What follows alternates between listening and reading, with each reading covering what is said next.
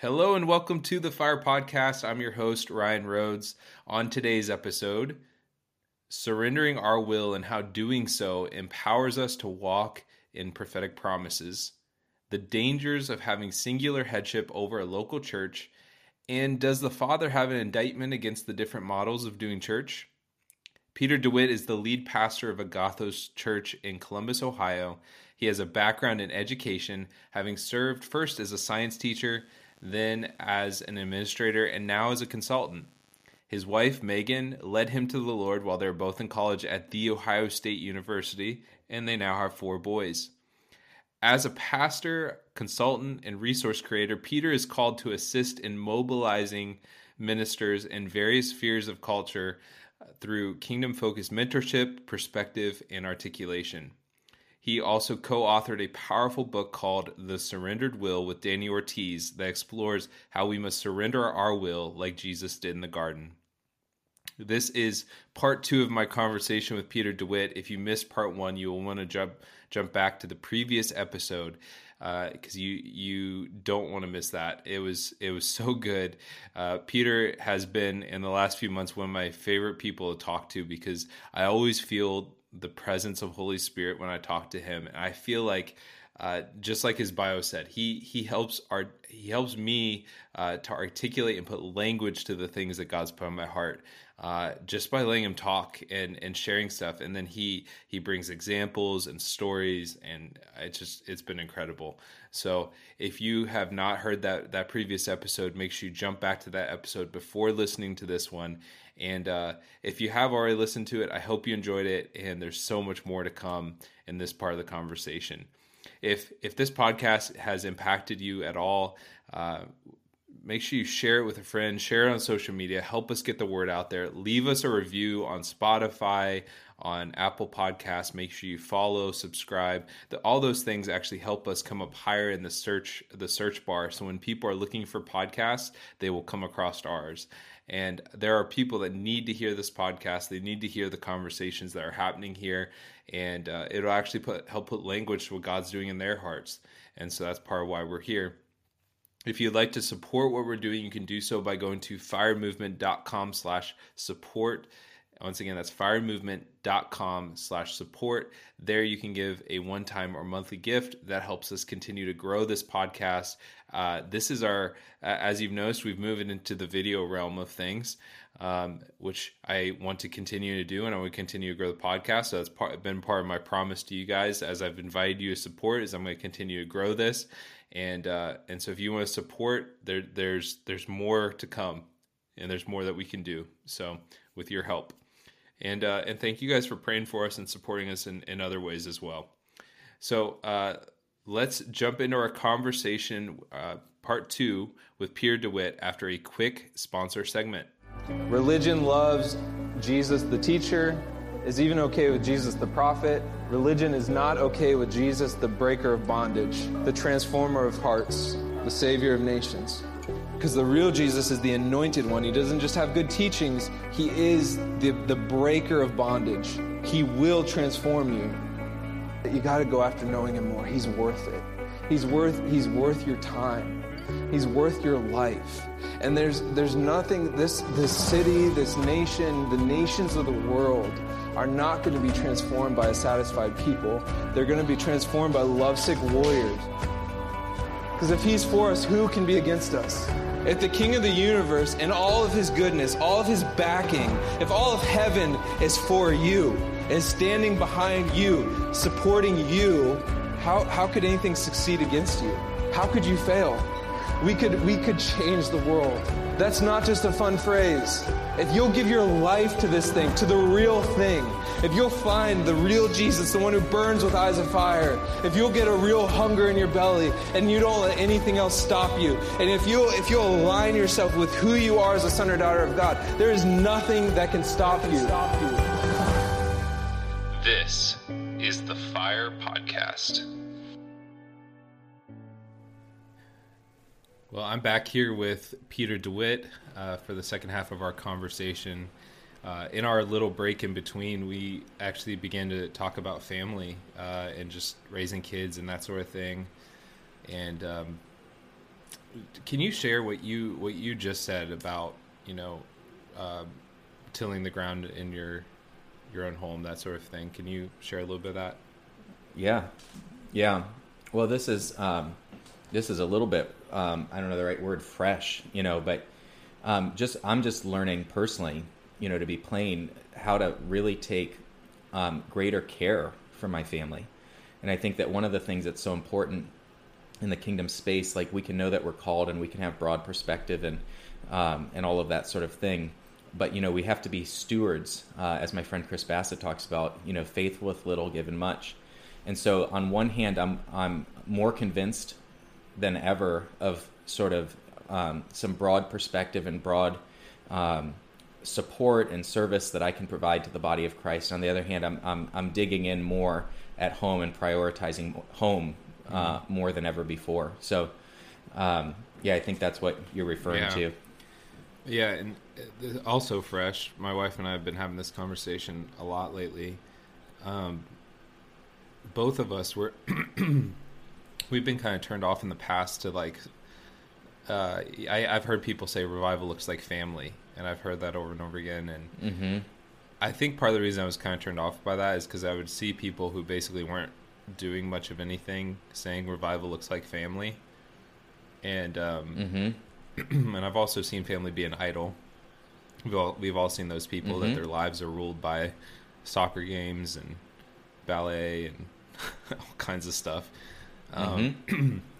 but recently, here, like really recently, in the last like week or so, um, I mean, it's been a little bit longer that that's been stirring, but we've been putting language to that and like really getting to the heart of what it looks like for revival to look like family, and uh, and just realizing like mm. how essential this is. That's why I wanted to hop on and start recording. We were just having this conversation offline, but I'm like, man, this is somebody's gonna need to hear this. I know we actually have a big following of moms of all of all things. Um, I have a lot oh, wow. of women who are moms that I've gotten feedback and stuff from.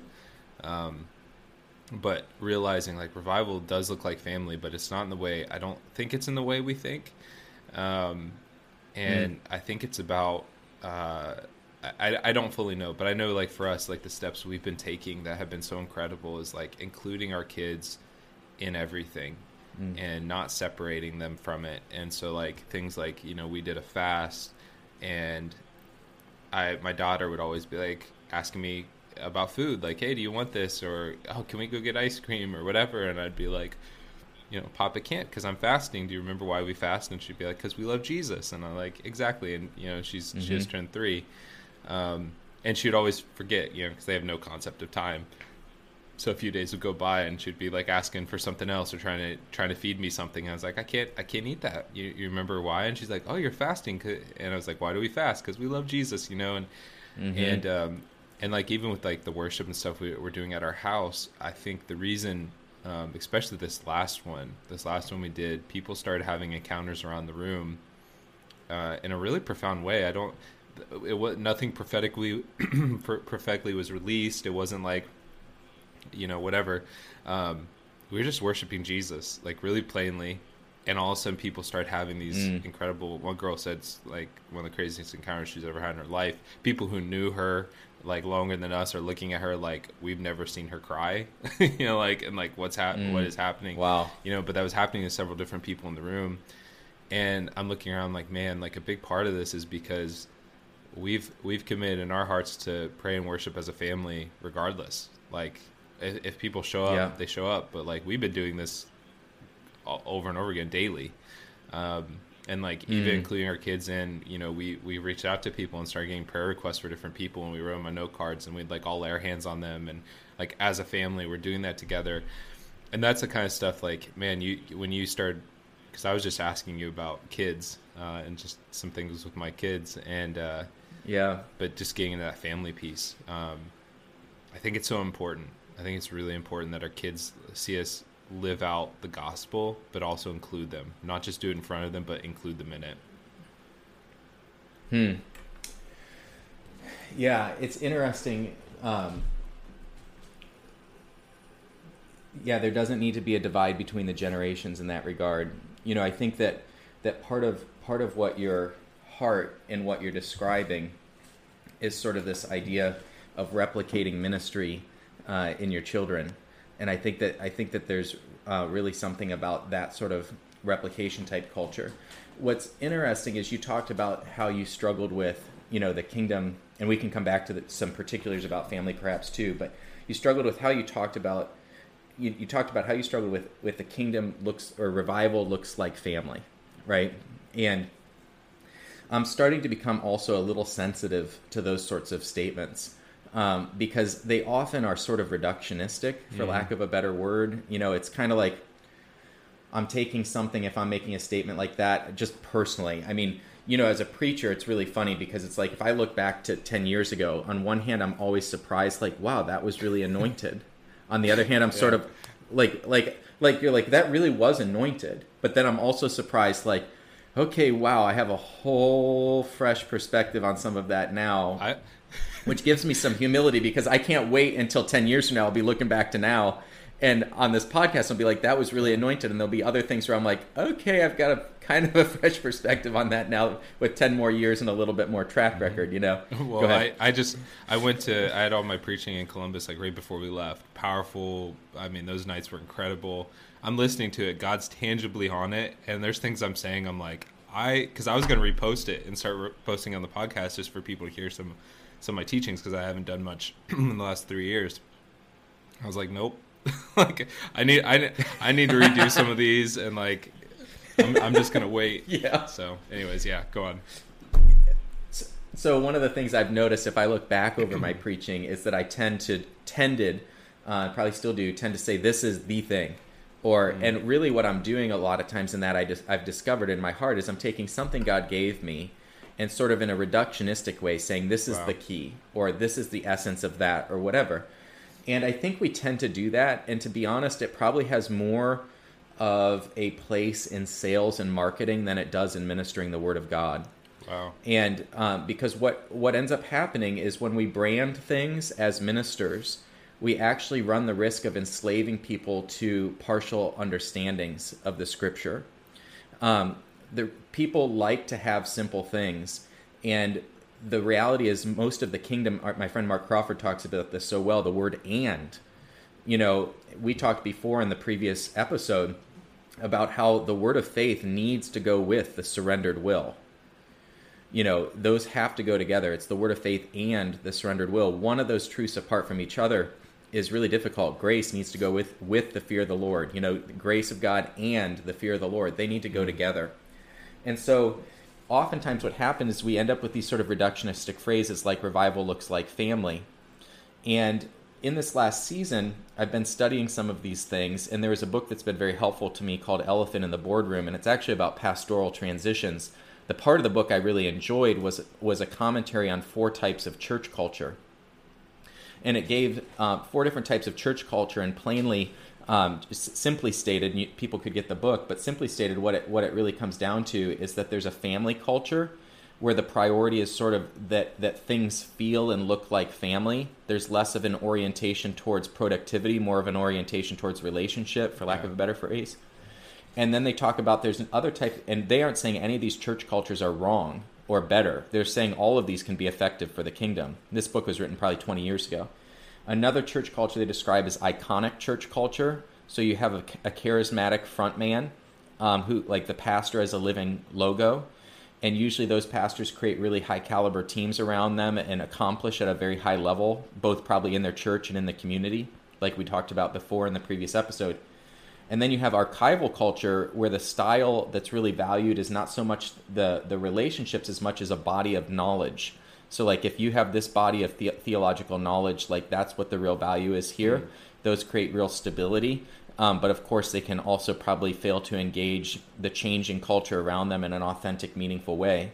And then finally, there's a replication culture, which is about really the pastor um, creating ministers you know the lay i don't like this phrase but turning lay people into ministers you know so the effect of the replication culture the effectiveness of that culture comes through this extent to which ministry is given away and and and members of the church are sort of sent and equipped to do the work of ministry And so, what's fascinating to me about that is here's four very viable church cultures that many of us, as I even share that, could probably relate to. You know, oh, that church that I was in was really that mm-hmm. culture, and that church that I was in was really that culture, and all of them can be effective. But what's fascinating to me is that I thought I was going to read that and figure our church, which is a smaller church, would be family culture. And then I read it and I'm like, oh, we're a dead ringer for replication culture. And I think that I think a lot of what goes on in the body of Christ sometimes is we catch a wind of something from heaven and we say it's the thing instead of mm-hmm. a thing, and and that actually can enslave people. Um, you know, I wrote the book The Surrendered Will with Danny, and I was struggling a little bit to put it out. Once we were all done, because I'm like, oh, there's this element that could be misunderstood or whatever. And the Lord spoke to me very clearly. He said, Peter, the surrendered will is a thing, not the thing. He said, you know, you you can't get all of doctrine into one book. You can't cover all the bases. They're just pieces, parts. And so I think that I think this whole thing of like the kingdom's going to look like family. I think there's something really to it. But then the difficulty becomes when we say that is the thing, there's another group of people in the body of Christ that are very much kingdom as well. They love family, they love relationship, they have strong relationship in their body of believers. And they're like, the kingdom's going to look like productivity you know they're like it's going to look like getting things done seek ye first the kingdom of god you know like I'm, I'm i'm on mission you know and and these things can seem like they're antithetical and yet they both exist in the heart of god that there's a repose and a rest to family and concurrently there's a productivity to abiding in the vine you know and so it's like i think that there's this need to embrace um, a more full view of some of these things and be careful uh, when either as preachers we're saying this is the thing like if god told you it is the thing that's great. But if he alerted you to something and said and you felt that the the intensity of it and now you've labeled it the thing i would encourage us to take the word the out of it and say this is a mm thing. Yeah yeah I, I, just had on uh, sj newell of the uh, his youtube and everything is the objective believer he's awesome I, I saw that and I was like, oh, I'd like oh, to listen to it. It's good because it's probably it's the most different of of any of the podcasts I've done, um, just because of his his yes. knowledge base and like his focus is so different than any of the other guests I've had on. Um, yes. But we talked we talked a lot about that and uh, kind of in depth on you know how it, it really just comes down to like I think even parts of the body have different focuses and he he said something that was really yep. good. He said I think that I, he's like sometimes I wonder if parts of the body. He wasn't saying this as a a factual statement. He was it was a question, but he's like I, I kind of wonder if some parts of the body are the heart, and he's like I'm not talking about like the organ of the heart. He's like they're the heart. They're the feelings, mm-hmm. the the emotion, yeah. that side, and then some parts of the mind. And and he's mm-hmm. like, and they need to work together and like you know and really yep. influence each other, but instead they oppose each other. Um, and yeah, it was it was just like I, I've never heard anybody say it that way, like the feelings and stuff yes. versus the intellect. Um, but we also just talked about like you typically demonize what you're not, you know, or attack what you're not, and it's like, well, you're not doing. Yes. You know, I think he said it this way. He's like, you're an ear and I'm a nose, and you're not sniffing enough, you know. So I'm I'm gonna I yeah. think you're doing the wrong thing. Um, another way that I think I think it looks is. Um, I've I've heard people make statements like a good father wouldn't do this, you know, in relation mm-hmm. to God, and it's like, well, a good father wouldn't kill Ananias and Sapphira, you know, he wouldn't kill his kids for lying, yeah. you know.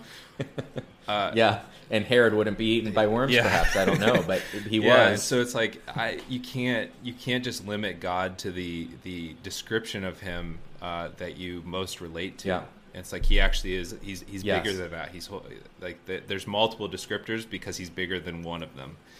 And yes, and yeah, and this is one of the difficulties that I think that we um, that we're struggling with is, you know, we know don't judge another man's servant, and the word became, you know, one way you could look at all of ministry is the word became flesh and dwelt among us, you know, and and I love that view of ministry because um, if you if you take that as people have a relationship with the Word of God, intimacy with Jesus, they abide in the vine, and fruit comes out of them naturally. But you just even look at Matthew, Mark, Luke, and John. Fruit came out of them pretty naturally. The same stories were told pretty differently, even though they were the same sort of Yeah. stories. You know, it had a different look, it had a different feel. I mean, you got to love John who writes in these riddles of you know, and and it's it's heart and it's how it connects and his head's on the breast of Jesus, that sort of type of thing. And then you've got look Luke who it's like, uh, you know. Being that I've made, I've come up with a perfectly orderly account of everything which has happened. I'm writing to you, most excellent Theophilus, you know, so that you could have absolute certainty in the things in which you've been instructed. And you're like, these are two very different approaches. Mark is all action, you know, it's like miracle to miracle to miracle to miracle. Matthew honors the genealogy and sort of the historical Jewish context of things. And so it's the same Christ, it's the same Holy Spirit working through, but the expression of course 1 corinthians 12 the expression is different you know one spirit but different expressions different gifts right? And i think it is really important that we give some room for that. I think it's going to become increasingly important because if we've had the view of that in terms of yeah different people do different jobs in our church service we're going to see a really expanded view of the diversity of expressions of christ when it's like well they have a church that's actually a coffee shop and their ministry is art for companies Yeah. you know and that sort of type of thing it's like that's gonna we're gonna have to have a lot more latitude for one another in where christ is leading us of course not negotiating on the non-negotiables but but knowing that just because i can't see a thing just because i can't can't kind of understand how that fits in being careful not to judge it Yeah. Wow. That's so good. That's really good. Yeah, because I mean, I, we it's it's almost easier to look across the body across the world where people don't necessarily look like us, and it's an expression of the church, and be like, oh yeah, it's a different part of the body, and that's beautiful. But when Mhm. it's down the street and it looks different, and they're functioning different, I mean, Jesus is Yes. so diverse that when he he split up the giftings that he was doing to give them to the church, there were five, you know, main the fivefold to serve the church, and then there's all the other giftings and all, all the things. It's like not Yeah. one person could could do everything, so he had to split himself up. yes Th- this might be you made me think of this, and this might be heresy, so you can call me out if it is. But I I'd, I'd never thought of it this way. But you you using the word became flesh right next to the gospel writers, it made me think like if we're all being conformed to the image of Christ, we are all the word. Uh, we become the word uh, in in flesh, Yeah. and each of our expressions of that will be different because it's coming. It is coming Yes. through our flesh and who we are and our personality. And so, as we're conformed to the image of Christ, I, I just think we have to have such such um, such honor and patience with each other, and recognize like people are different, and that's okay. Um, there's just su- such a yes man. I, And I, I, yeah, and I think that's a lot of where the family analogy um, comes back in. One time, the Lord did speak to me, and I'm so on a journey. You know, I love what my dad says about parenting. He's like, it sure wasn't for lack of trying. You know, my parents did such a great mm. job showing up as parents and just really being there. I'm not just talking about events, but they showed up every day as parents and were, were earnest in it. And I, I love the perspective talking with people that now have grandchildren and stuff. You know, they're like, boy, we sure didn't have everything fig- figured out, but it wasn't for lack of trying. You, know, you just keep showing mm. up. But what, but what's in it? You know, the word that the Lord gave Megan once about that is love never fails, right? And so you just keep loving, you keep loving, you keep loving, and that never fails.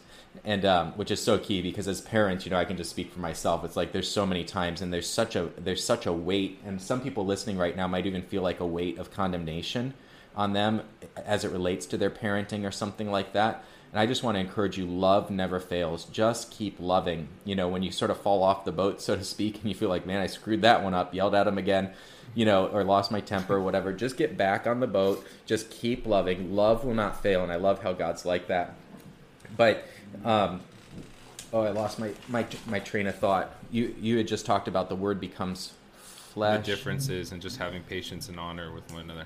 Yeah, yeah, yeah. and The family model is so interesting in that regard because in the family, we don't expect to own our children's work all of our lives.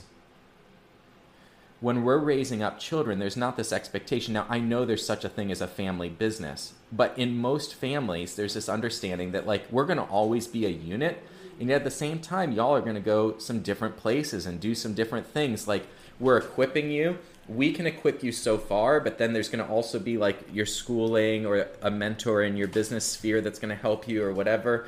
And you're going to go do great things out there, and we're going to come back together, not just for Thanksgiving, we're going to come back together for Sunday dinners, whatever. And we're going to be together, we're going to be a unit, but we actually accomplish great things out there individually as God's led us and developed us and gifted us and all of that. And we celebrate that. And your victory is my victory, and I'm some, some part of that victory, and I celebrate it. And I don't feel the need for your conformity um, to my ministry. And I think in that way, there's there's some real room for family. And the Lord spoke to me once, um, and He said, "You know, Peter, um, family is the greatest representation of the kingdom on earth."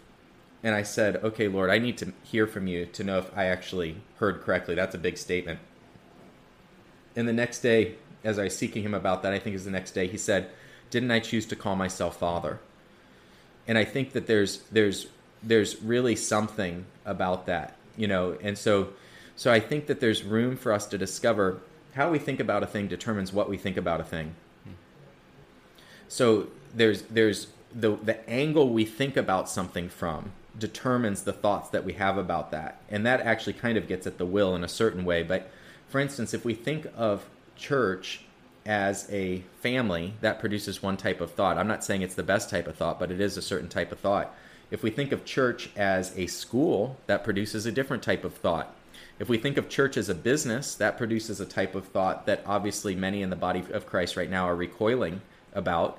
You know, if we think of church as a governance structure, that would be a whole different type of thought. I don't even know how you would do that. But, you know, how we think about a thing determines what we think about mm-hmm. a thing. And so I think that there's something to being able to look through the lens of family and say, what what would this be like if it were like a family? And in what ways are we different than that right now? And are those commensurate with how the gospel describes uh, church culture? uh, or are they different than that? You know, and I think that those can be helpful lenses to really challenge ourselves. What what do we mean when we mean mm. church? It's interesting how you said that, though. Uh, uh, the the different types of way you you could think about church, all of those exist within family. It is, it, there mm-hmm. is schooling, there is the family structure, there is a governance yeah. structure, uh, and there yeah in, in proper family, like in Jewish, even Jewish tradition, there is business, and they're teaching your kids how to think about yes. money and, and, and grow uh, yes. commerce and that sort of thing. And like that all really does.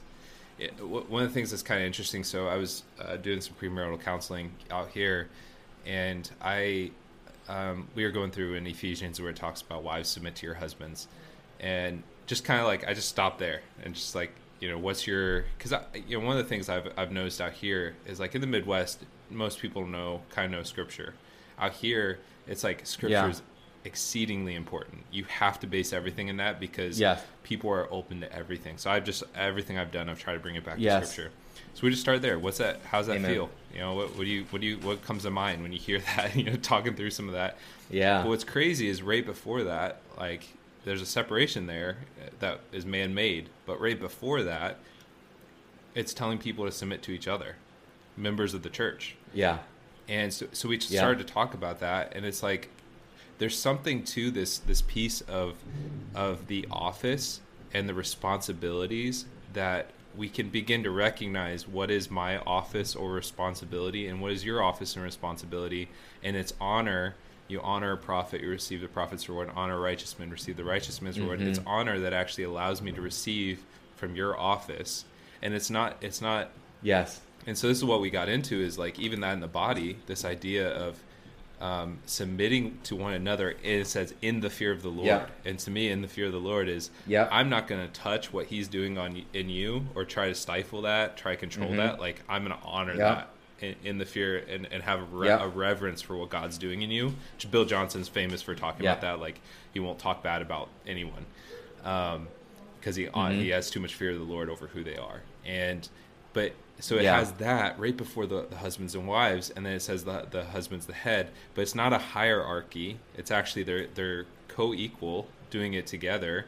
But his mm-hmm. office has a different responsibility level uh, than the wife, yep. and their responsibilities and what they provide to the relationship is different.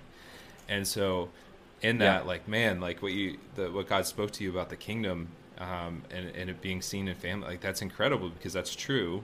And it's like even with our kids, like I've learned so much from my kids, and it's not that I'm I'm lording over Mhm. them. And ultimately, like even if there is a hierarchy now, eventually there's not going to be. Eventually they're going to leave my house, and Mhm. I'm I'm still their father, but I'm not the ruler over them, or you know I'm not there to discipline them Yeah. or anything. I'm I'm going to be there to encourage them. And you know, have good conversation Yeah. and things like that, and maybe maybe I have to step in and suggest a different way. But there, it's their life at that point and and we, we even see that in the trinity jesus honors the father but it's because the father's office he was honoring the office of his father saying he's he's greater than i but they're both equal as god Yep. And so there, there's it's profound Yeah. Well, the last gentleman you had on might be able to parse out this theology for us, but I think that you're hitting on something that's so so so strong, which is the idea of mutual submission, and I think it's actually key to the the coming governance structure of the church, or for some of the organic church in particular, I should say. One of the things that C. Peter Wagner wrote about, and I like I like his writings because I think he wa- was one ahead of his time, and and two put language to some things that at least open up realms of thought. And he kind of worked as like a kingdom researcher for those that are not familiar with him and, and really sort of spoke into some things almost from a study sort of perspective. Like he'd study what was going on and be able to kind of articulate it in some sort of a condensed way. And he talked about the idea of vertical apostles versus horizontal apostles. And at the time what he was describing is that there was um, there was really only a construct for vertical apostleships in other words hierarchy basis so you're an apostle if you've got a denomination and there's people under you know sort of pastors underneath you they they they report to you they submit to you you know that sort of type of thing but he started to hatch this idea and talk about this idea of horizontal apostles, which is more what you're saying, where there's relationship and there's mutual submission. It's actually honor that drives the receiving, as opposed to sort of, um, you know, having a specific hierarchy and being over uh, certain individuals. And I think that there's some room to explore in this next season what some of those things might look like. yeah really uh, there is and we've kind of had this conversation too offline but like even figuring out what does it look like to have uh, to not have singular headship and and not Mm-hmm. because once again like that's one of those things like we, we we talked about this like weeks ago months ago but like i don't see singular headship in the bible and No, not over a local church yeah family. and almost all of our churches are structured that way they might have a board or a board of elders a, a business board something like that as well um, but you don't see many that are uh, plural headship and which is scary to me Yeah. because uh, I mean we're seeing it right now with with some of the stuff going on with Hillsong and I don't I'm not I'm not interested Sure. in getting into all the gossip of, of that but like you know you even if it's a lie if you can you can Mm-hmm. defame and attack and tear down someone publicly enough that it can cripple what they're doing and if you have a singular head Mm-hmm. uh, over something like that it can destroy the whole thing and and I I, I don't Mm-hmm. Yeah. think that that's and and even in the days we're we're heading into like we could we could legitimately see in our lifetime or in our kids lifetime a church in America Mm. that pastors are arrested uh, for preaching the gospel that's Mm-hmm. that's totally that that's not as as far off as I think I think we think it is. Uh, you know, with the stuff we're Mm. seeing in Canada, which you know, our neighbor to the north, that's not it's not in North Korea Mm. or something. It's happening in Canada. Um, So Mm-hmm. then you arrest the pastor, and then what? You know, and, and so you've got like the underground church in China. They're raising up. They've got pastors as young as like seven years old. They're raising up and just trusting Wow. the power of the Holy Spirit. And you know, they're they're the pastors get taken, and I've got friends who are who I spoke to or who have been missionaries there for like 40 or 50 years. And, uh, and they were telling me about their pastors got, um, just got shipped to Thailand. Um, they got freed after like they were all taken from their people for, I think three years. Um, they were all arrested, all the pastors, they rounded them all up and arrested them. They finally Yeah. got released, but they're beaten and tortured in prison and all this stuff. And it's like, if, if that's all you have, the church would be done. And I think most churches are set up in a way that your one figurehead, if he was eliminated, mm-hmm. and it and it doesn't even. Yeah. you know, I was I was just on a uh, because I work with different church networks as part of my job, mm-hmm. and I was on a call or on listening to one of their conferences on live stream, and one of the, one of the pastors shared a story. This he's out of um, somewhere in the Midwest, I believe, and he said, and and so it doesn't even have to be that. My point with this story is it doesn't even have to be the pastor that has the downfall or whatever. Like basically, what happened mm-hmm. was him and his wife both got hit with COVID. They recover. The week they mm. recover, they find out that his his daughter-in-law is his son is a worship leader and and his son's wife cheated with the other worship leader so that comes out that all comes out Oh. publicly and so then they're dealing with that both it's both a family crisis because it's his daughter-in-law And a church crisis. and then his mom dies a week later and so he's just Oh, like God. overwhelmed and he said and then the people were looking at him saying lead us and that just broke my heart because i'm thinking there's there's not a human being on earth yeah like that's that. that's No. so it's Impossible. unhealthy to to have that kind Mm-hmm. of a structure that there's no one that can step in and say hey you go deal with with this offline and we'll lead Yeah. the church you know Yeah. There's a book that I've um, read, like I read all be- read all books, which is usually I skim them. um, but it's it's called The Starfish and the Spider, and it was 2006, written about decentralization in the secular world as a descriptive study of how decentralization works. And they start with a very powerful story about the Apache Indians, and they had these sort of spiritual leaders called the the Nants or something, N A N T E S, I think is how it was spelled. And what was interesting is that when the Spanish started coming into Central America and conquering uh, Native American tribes, those tribes were conquered, many of them, very, very quickly. I mean, the Spanish understood how to do this. If the Aztecs had one top guy, they would go take care of that top guy, and within just a matter of years, the entire culture crumbled. The entire civilization crumbled. Great civilizations crumbled. But actually, it took almost 300 years before the American government was actually able to like overtake the Apache Indians. And I know that's not a not a happy thing to to communicate, but in other words, what I'm trying to say is somehow the Apaches were way more resilient to the influx and takeover, hostile takeover that that other Indian Native American tribes experienced. And what this book describes is they had instead of one sort of senior leader, they had um, they had these nants that were apparently like sort of spiritual leaders, and there's a couple characteristics of them that stood out.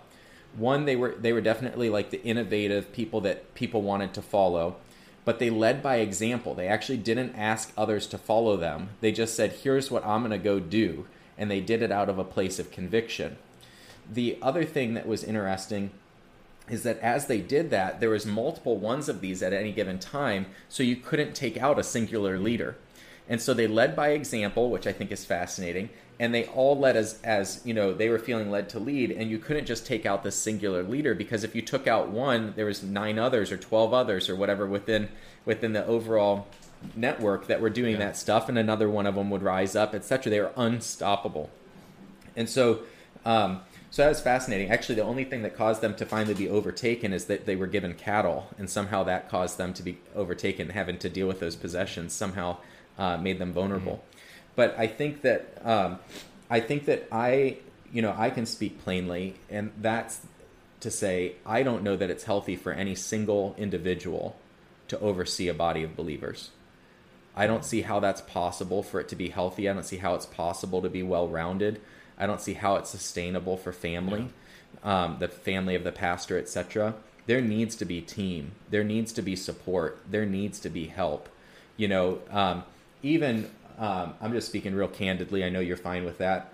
I I struggle to see how a pastor can have 52 unique messages in a year.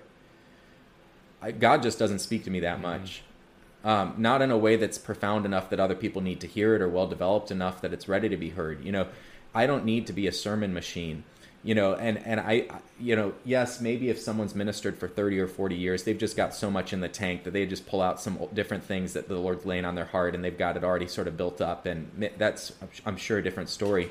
But we need team in the body of Christ. And so often, what happens in every industry, in every sphere of culture, is sometimes the structure actually dictates what's put into it. And Jesus, of course, famously talks about a wineskin and wine. And, and often, what happens is the very wineskin sort of dictates the type of thing that's acceptable within it. And so, like you say, often what we have is you might have a business board or something like that for a church. They hire a pastor as, as a hired worker.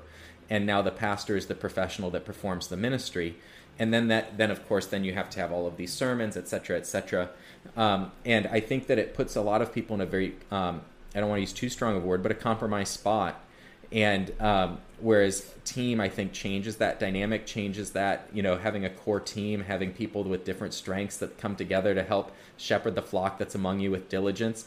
And I think that that's what we see in the New Testament is that it's more more often a group of elders that had apostolic support outside of them uh, to support them in shepherding the flock that was among them with diligence. Yeah, yeah, that's man, and I think this might be a good. We don't have to get extensively into um, into deconstruction because I actually would like to have you on um, as one of the people to you know maybe be in a a roundtable or something and talk about deconstruction. Yeah, That'd we be talked fun. about that. Um, but that kind of brings me to like, so deconstruction. Um, if you've listened to the podcast, you've heard me you've heard me speak about this before. Um, it's kind of a loaded term at this point because you can Mhm. go to a coffee shop and get a deconstructed latte, uh, but you know at the same time, deconstruction actually is an academic term, and so a lot of um, and and you some people are using it to mean they're kind of just figuring out what they believe and other people it, if they understand it's an academic term which i think is from like 1976 um, i forget the guy the guy's Okay. name who was the first one to really coin the term um, but it's this idea of ultimately burning something to the ground to then build it back up and so um, Yeah.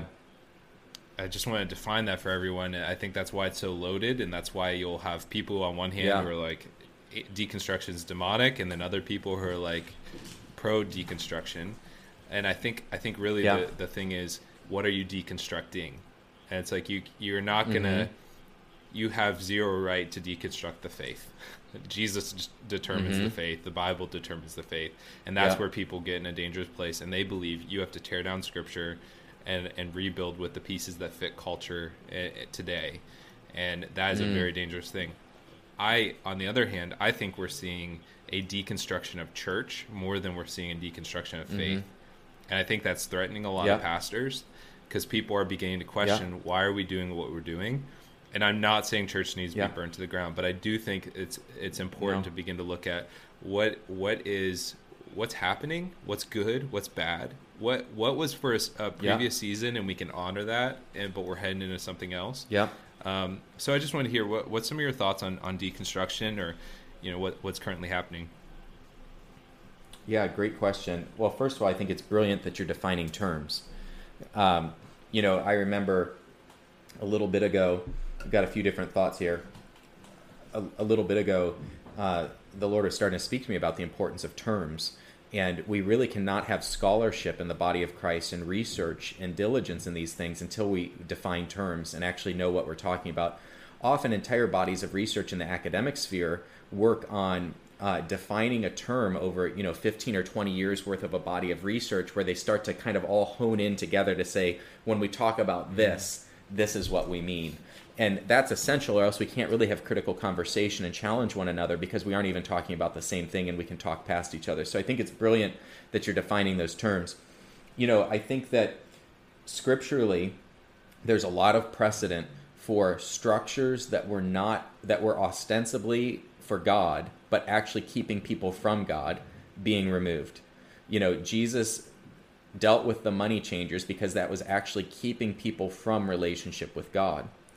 Um, but there's also a lot of precedent in scripture for people getting offended about things and hurt by things and then having wrong responses about the things that they get offended and hurt by. I think all of those things and more are happening currently in deconstruction. Um, the difficulty is, and there's a there's a um, there's a young gentleman that's in our congregation that I think gave me the best thing that I've heard about deconstruction so far, at least one of the best comments I've heard. And I asked him what he thought about it because many of his friends were were kind of in that process, so to speak. And he said, you know, as I've thought about it, the thought that keeps coming to mind is not so much the questions that they're asking being wrong, but but the audience that they ask them in. And he's saying he's finding that people a- are asking hard questions that God would not be afraid of, and perhaps the church really should not be afraid of answering some of these genuine questions of of its members um, and our brothers and sisters. But he said that often they end up asking those questions outside of the church and outside of God. And you can guess the sort of answers that you're going to get when you ask hard faith questions and your audience is not God and it's not people. That actually comes down to the will because a man isolates himself, seeks his own desire. and rages against all sound wisdom. So we'll know what sort of answers we're going to get based on how we position ourselves in an audience, right? And so if your heart's already turned from God, if your heart's already turned from your fellow brothers and sisters because of judgment or whatever, and you isolate yourself from them, you're not going to get the answers of faith as you deal with hard faith questions. You're actually going to get different things. So there's a responsibility on the individual believers in this deconstruction moment where where if that's if you're grappling with those hard questions first of all know that god is not intimidated by your questions so don't take them to someone else other than god you know or make sure that you're at least taking them to god is a better way to say it but then also know that there's many brothers and sisters in christ that are okay with your questions as well and and hash those out in fellowship because when we isolate ourselves it's actually because we're seeking our own desire and we're about to if we're not already raging against all sound wisdom and so, so the individual believer has a responsibility when asking hard questions to bring it into the fellowship of the Holy Spirit, but also the fellowship of one another. And then the church at large, especially us leaders in the body of Christ, have a real responsibility not to demonize something that might very well be some of God. And, you know, um, it's very easy to challenge. I mean, listen, companies buy out other companies all the time to keep them from having market competition. Like that's just a reality in business. And if we're not careful in the church, we could actually try to squash conversations that, that could be affecting our livelihood. Mm. I mean, the, the, the, real, the reality is that the, the, the reality, um, the reality is that Steven Furtick preaches way better than me.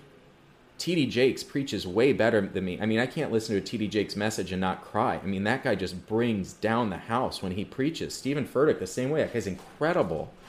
And so when COVID happened and people sort of went to their Zoom churches and stuff like that, it's going to raise a question for a lot of believers, particularly younger believers. They're going to be like, so I'm going to church for a message and a worship performance, but Maverick City's better than my local worship team, and Steven Furtick preaches better than Peter. So, do I really, what do I get out of this? And that's going to just create a disruptive influence, but it's not a bad disruptive influence. There is still a huge place for the local body of believers in the assembling of the saints and a pastor who knows your name, knows your history, and knows that you're triggered because of what your daddy used to do to you or something like that right now. So he can actually pastor you through that. Bill Johnson is brilliant, but Bill Johnson does not know me. Bill Johnson cannot pastor me because he does not know me. I can get tons of insight from his, and he's a macro influencer in the body of Christ, but he can't micro pastor me because that requires relationship and accountability. And so I think that these questions that we're that we're starting to grapple with are really big. And one of the things that God's exposing in the body of Christ in this season is control and manipulation. And that sort of spiritual abuse has happened a lot in the body of Christ. And if someone listening has suffered from that, I want you to know that God saw it. God saw it. And He's sorry that it happened. He's sorry for it. And I feel like I'm prophesying to at least one person right now, if not more. And I want you to, to know that God has compassion for you in what you went through in that, you know, because there's so much manipulation that can happen in any sphere of life, people will manipulate with money. People will manipulate with all sorts of things. Whenever they have this ulterior motive, they can manipulate with whatever resources they have. And sad to say, a pastor is capable of, and, and leaders in the body of Christ are capable of manipulation uh, using the Word of God and using spiritual things. And I can do that too. There's an element of manipulation in just me if I say that this is the thing that God's doing right now you know i shouldn't say that if that's not the only thing that god's doing right now. You know it's it's subtle it's a little bit but what i'm saying is people that have been hurt by the church i want you to hear loud and clear that god is for you 100% and the church is for you too. The, your brothers and sisters are for you too. And i think that as leaders in the body of christ in as much as there's a responsibility for the individuals that are that are thinking deconstruction thoughts to keep the audience of God and Holy, you know, keep the audience of Holy Spirit, keep keep the audience of the Word of God, please, and keep the audience of your fellow brothers and sisters. There's a there's a responsibility incumbent upon us as leaders in the body of Christ to stop demonizing these things and start to realize some people have been hurt, and we need to reach out and embrace them, and also say there might just be something that God's doing here. Not throw the baby out with the bathwater, and be a listening ear and see what we can do to help be a good audience to help uh, there be some healing and also some growth and um, movement in some things. Yeah. Man, you hit so many things there. Um, I, I think the healing piece is huge. I think most of it, most most that I've seen is that somebody's been hurt in a church, and Mm-hmm. that hurt leads them to. And, and I've seen people who have experienced miracles and all that stuff, but offense and hurt has a, a crazy way of making you forget. And and people Yeah. will begin to talk themselves out of things that they've experienced with God and everything out of offense and hurt towards people. And so, uh, I a friend of mine said this one time. She said most of the healing you need is in the thing that, and it will be found in the same area that you were hurt. So, like if you've been hurt in community, a lot of times Wow. you need to get into a good community, and that's where the healing is going to come for the hurt that came from the other community. You know, if you've been hurt in a church, you need to get Wow. into a church. You need to get into a good church, and your healing is going to be there. And so, Can I stop you right there? Um, sorry to interrupt. Peter denied Christ next to a burning heap of coals. The Greek word there, when he's standing next to, and the servant girl's like, you, you, you're with him, right? It was next to a burning heap of coals.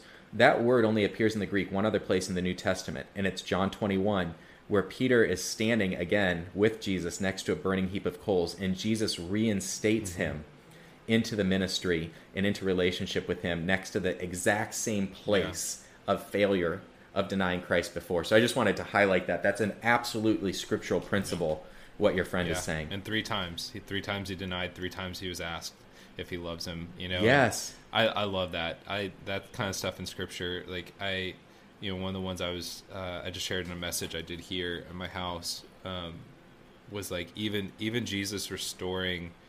Um, so you got Adam and Eve, you got two humans, and the snake ne- next to it, uh, in between or with a, a tree, and then in Yeah. John uh, three it says that Jesus just like the serpent in in the desert um, you know, the bronze serpent, that he would be lifted up. So Yes. the bronze serpent being our Yes. judgment on a tree, on the on the Yes. rod, Jesus Yes. would be the serpent on the tree. So so Jesus is the Come on. serpent on. the tree, and then next to him are two two criminals, two humans. And it's like the restoration of even humanity happens. It's just like that's all throughout the Bible, Oh my god, over and over again. Um, but I love I love that stuff. Man, the other thing you said, you said uh, you might be working against God.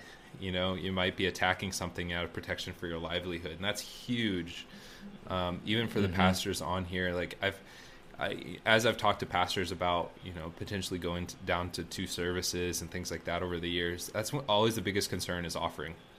You know, and it's like we've mm-hmm. we a lot of times are trying to protect something that's a system that we've built because we've got all these salaries mm-hmm. because we we have a huge team and then we've got buildings that we use once or twice a week that we're paying bills on all week you know for electric all week and heating all mm-hmm. week and and uh, and so it's just a lot you know it's a lot for pastors to be looking at this to feel even a lot i think there's a lot of pastors that god's speaking what we're talking to but there's they need that like Yeah. infusion of of faith and courage to actually take this step because Yeah. it is it, it can be scary and it then there's going to be all those lies of you could collapse everything that is built and you could destroy what's happening and but it just makes me think of in acts and i think it's in the story where peter and john are arrested in, in like acts 4 um, where one of the the sanhedrin or, or somebody somebody on the council basically says like hey let's let's let them go if this is god uh, we don't want to be working Yeah. against god and if it's not he'll take Yeah. care of it he'll it'll it'll fizzle out basically Yes. like all the other false false teachers of the day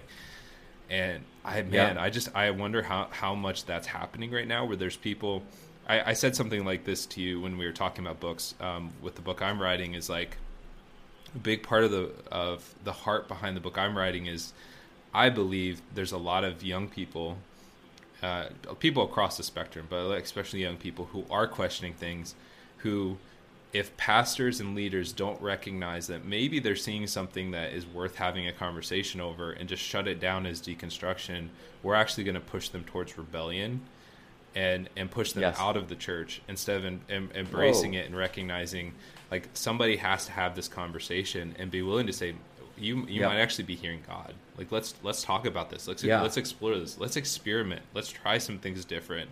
Um, and I, I think I think we're setting a generation up for rebellion against the church, and that really concerns me. Wow, that's so fascinating because remember just a few minutes ago I said a real thing that God's addressing, and I had not planned to say that, is control and manipulation in the church. and unfortunately, it's been somewhat you know it's existed, and we know that that rebellion is as of the sin of witchcraft, um, and you know what that means is witchcraft is about manipulation, and rebellion is actually of the same spirit. And so often, what happens is that the enemy baits us into trying to address the thing that he was doing, uh, but we can't overcome evil with evil. And so, oftentimes, what happens is like people experience control and manipulation, which is witchcraft, but then what they do is their own form of witchcraft, which is called rebellion. And that rebellion is the same manipulation and control. It's like the passive and aggressive forms of control, you know, and it, it, it doesn't bear the fruit of righteousness you know so i think that there's there's really something to what you're saying and um, you know um, would it be all right if i shared that that Yeah. vision that i Let's go on had about 2018 maybe fall 2018 i went into um, this vision. It was a little weird for me actually like as you know i know you guys talk a lot about how do you relate with holy spirit and um, it was weird because i started to hear sort of like voices in prayer one day and i was like man this might be second heaven stuff. Like you know maybe tune in make sure you're tuned in correctly here. Um, and I was like, well, how about this? I'll just write down what I'm hearing. This is sort of a new experience for me, and then I'll be sure to judge it by the word, you know, uh, which is a great way to, to deal with new prophetic experiences is one, to submit them to others, and two, to submit them to the word. And, and so I just started writing down what I was hearing, and I heard this phrase that, that your birthday is supposed to become your earth day. And I saw this, this um, believer sort of stuck in the birth canal.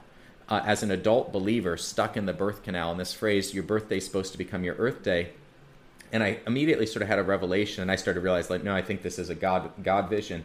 But I had this revelation that oftentimes the body of Christ has been stifled. Uh, we're supposed to be having impact in the earth, but we've been stifled in a certain way, and then it's like I was taken into this sort of like almost like a military tribunal hearing. I don't know if that's the right phrase. It's a sense I had. It wasn't like a court case, uh, but it, it was like there was a presiding um, sort of judge or, or ruler in the room, and I heard this phrase: "Everybody was is here for a reason." You know sometimes you can have a vision where you're an observer and sometimes you have a vision where you're a participant and that told me like i'm participating in this. Like i'm not just some casual bystander. Mm. Everyone's here for a reason.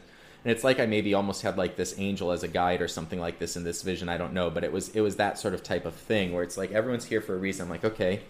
And then i realized that the father was sitting on sort of the the the I don't want to say judgment seat because it wasn't a judgment he was releasing, but in the place of authority, the Father was sitting there, and and he said um, that the traditional church was being held in contempt of the body of Christ, and that was something that I was pretty well aware of. So, in other words, you know, I've worked for years at guarding my heart. You know, when I when I'd see a church with like a you know, uh, a used car sales lot blow up 40 foot inflatable um, monkey in the front of their church, blowing back and forth in the wind, you know, the type that go like this uh, in the wind with the blow up thing.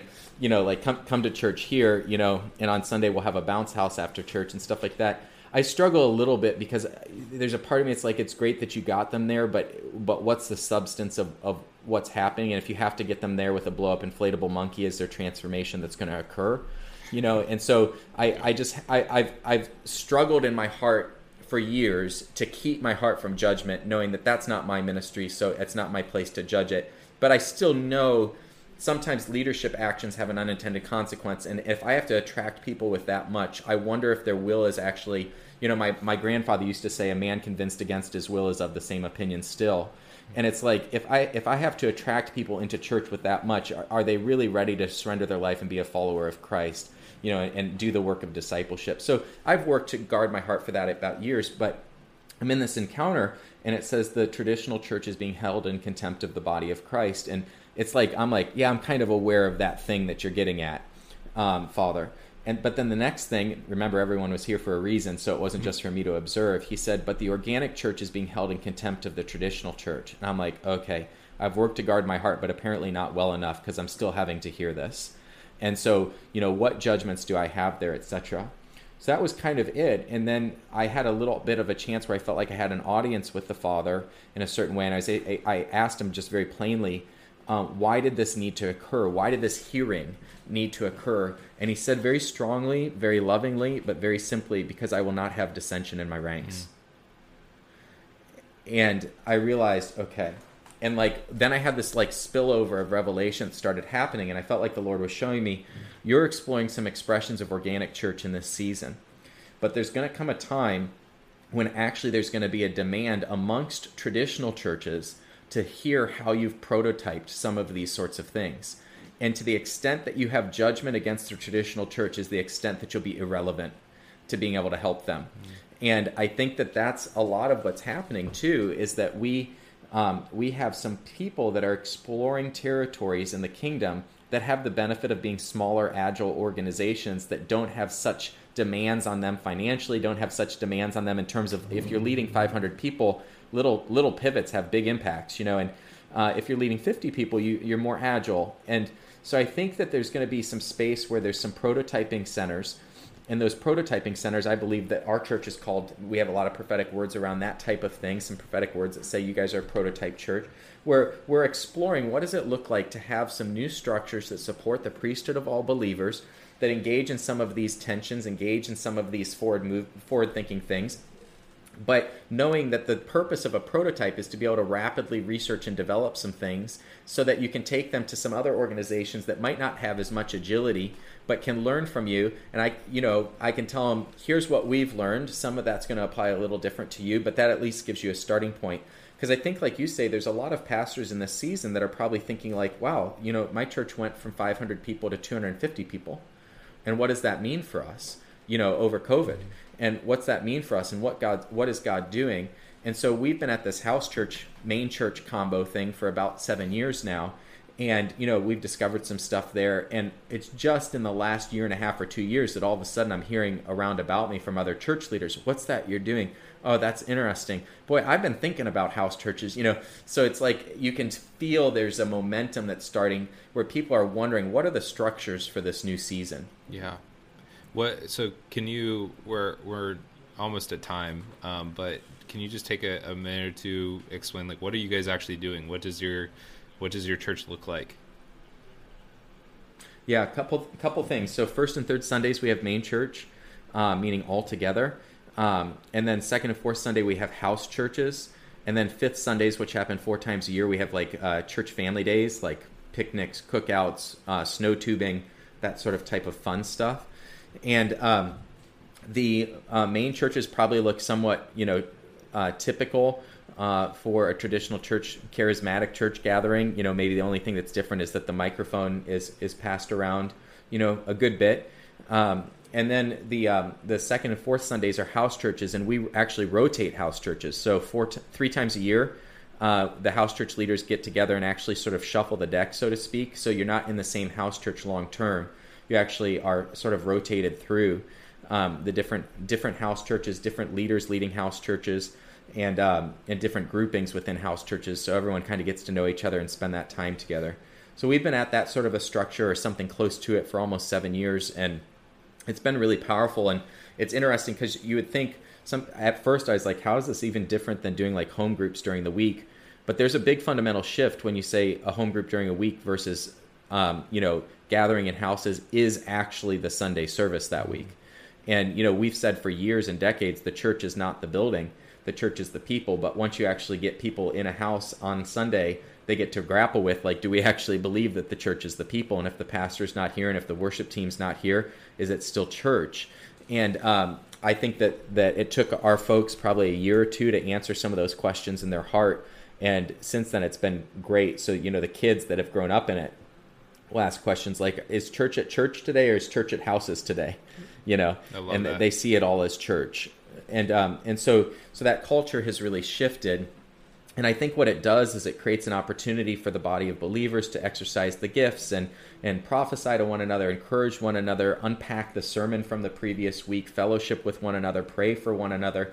And so a lot of the one anothering just happens more naturally in the house church environment as you might expect uh, because in the main church environment, only so many people can be involved in a very active sort of leadership type way. But in the house church environment, it kind of positions people, um, you know, much more in a space where they can play an active role in, in what is actually the church service for that week. Yeah, that's awesome.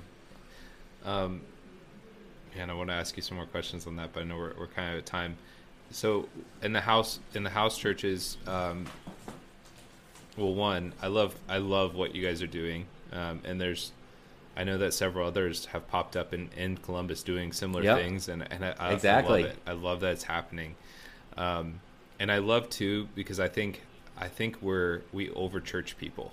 Like we have so many events on the calendar typically that like people are in church. Mm-hmm. If you're in church five days a week, you're not much good outside the church. You know, You are not. And and Jesus said in the parable of, of the minas, I think it is, he said, "Do business until I come," and business happens out there. Yep. You know, and so it's Exactly. like, let I love that the once a week gathering. That's that's a Yeah. It's just it's so beautiful, and then you know go out and be in the world and and and love people and do the work of the gospel. yes. Um, so Yeah. the house churches are themselves. What what is that? So you said you have leaders. Is is there are there teachings? Is there worship? Eating meals together? Like what does that look like? Yeah, um, almost all of the above. Um, so it starts with a meal. Whether the, the first we gather eight times before we rotate again in those house churches, you know, because it's it's every uh, four months. Um, but the first and last time we have a full meal together, so more fellowship time in that way. Um, beyond that, it's usually more like a continental breakfast type thing, so it's a little simpler and not as much burden. Um, and then worship together, uh, prophesy, pray for one another, that sort of thing there's a goal. Uh, it's not a goal. It's like an uh, assumption that there'd be some conversation or, or unpacking of the sermon from the previous week, and that happens probably about two thirds of the time. So, in other words, our house church leaders very much know you follow what the Lord's doing, and sometimes you just end up ministering to one another the entire time, or you end up off on another conversation. But if we really believe the Lord's speaking through sort of the main teachings, then there's some there's some you know stewardship of saying if this is what the Lord's speaking to our church family, let's make sure we devote ourselves to the apostles' doctrine, so to speak, in addition to devoting ourselves to the breaking of bread and to prayer and fellowship. You know, Acts two forty two. So so there's um, historically what I've done is we actually transcribe and write up the sermon. And so that way it becomes a, a physical resource in addition to the audio resource. And people tend to study it leading up to house church, sort of review it, um, look at it again. And I know from the teaching side of things, and this is why I think we've seen that people are not growing less with only 24 sermons a year, is by reviewing it, you know, you, you remember like 5% the first time you listen through it, but then when you review it, it becomes so much more. It doesn't go from like 5 to 10%. A lot of times it go from like 5 to 20%. It's exponential. And if you were to review it again, and so what happens is they hear it once, they maybe listen to the message again, and then some people will even review the notes or the, the write up a little bit or whatever. And then now they're in a house church talking about it, and that they end up having three, four touches with that with that content before we move on to a new piece two weeks later. And I think that that's a transformative piece. So so basically, it's Acts two forty two. It's it's the apostles' doctrine and fellowship, the breaking of bread and prayer is kind of what happens in house churches. Yeah. And it sounds like a lot of your pastoring would potentially happen there, which is is nice. Those are exactly yeah. And what's interesting is, and this might be just an instructive thing for those that are interested in this, is that whereas we started with house church facilitators that had more of sort of like a structured time. Um, now it moved about a year or two into that. About five years ago, the house church leaders were really like, "Can we just like really lead it and direct it?" I'm like, "That's fine, but you're to really have to pray into like how you want it to go and what the Lord's saying and stuff." They're like, "Yeah, it's what we want to do." So it's like I position them as leaders, and now more and more they're stepping into a role as really seeing themselves as pastors in the community um, of of believers, and so their their growth and stepping into that sort of the um, the ministry that they have as house church leaders has been great. And whereas we try to have about twice as many house church leaders as we have house churches at any given time, so that we all work together as a team, but you don't have to lead a house church every single term. You know, it's like kind of one term on, one term off, or two terms on, one term off, you know, so that no one is lifting any real heavy load uh, long time. It becomes very, hopefully, sustainable. And it has been for us so far. Yeah, no, that's great. I love it. Uh, we didn't get to get into education more. I really wanted to get into that, but that's that's okay. Uh, Yeah, in the future. we'll have future conversations about that. Um, well, I want to kind of land this. Um, so the, there's a question that I ask all my guests, and uh, basically, if if everyone uh, across the world was tuning in right now, believers, non-believers, everyone, um, and and this doesn't have to be the gospel. I know that's typically people's go to, but what what would be on your heart to share to them? Can you just speak right to the to the audience and just share from your heart whatever comes out? Mm. For the um, for the body of Christ, surrender is our path forward. I think we've dealt way too long in judgments. Um, Jesus said, "If you you know." Um, if you will to do the will of God, John 7 17, you'll know concerning the doctrine, whether it's from God or whether it's from man or whether I speak on my own authority. And I think that we've been dealing in two, two dimensions in the body of Christ, and we're arguing over doctrines, not realizing that our will is playing a huge role in these in our understanding of things. Our will is actually governing our interpretation of doctrine. And I think as we talk about sort of the next for the church, which is such a theme on this podcast and such a theme in my heart, and we connect so much on that, Ryan. But as we talk about that, I really think that the path forward is through surrender. And, you know, God works in us. Work out your salvation with fear and trembling, for it's God who works in you both to will and to do for his good pleasure. So I would just encourage the world um, to really consider where's their will in a lot of these things. I think we've got a lot in the airwaves, both, you know, just in the in in uh, culture, but also prophetically in the church. There's a lot floating around in the airwaves but I think we each have a responsibility to look after our own hearts and to surrender before the Lord and say, how is my will dictating what I'm hearing and how I'm hearing and what I'm feeling to build, etc.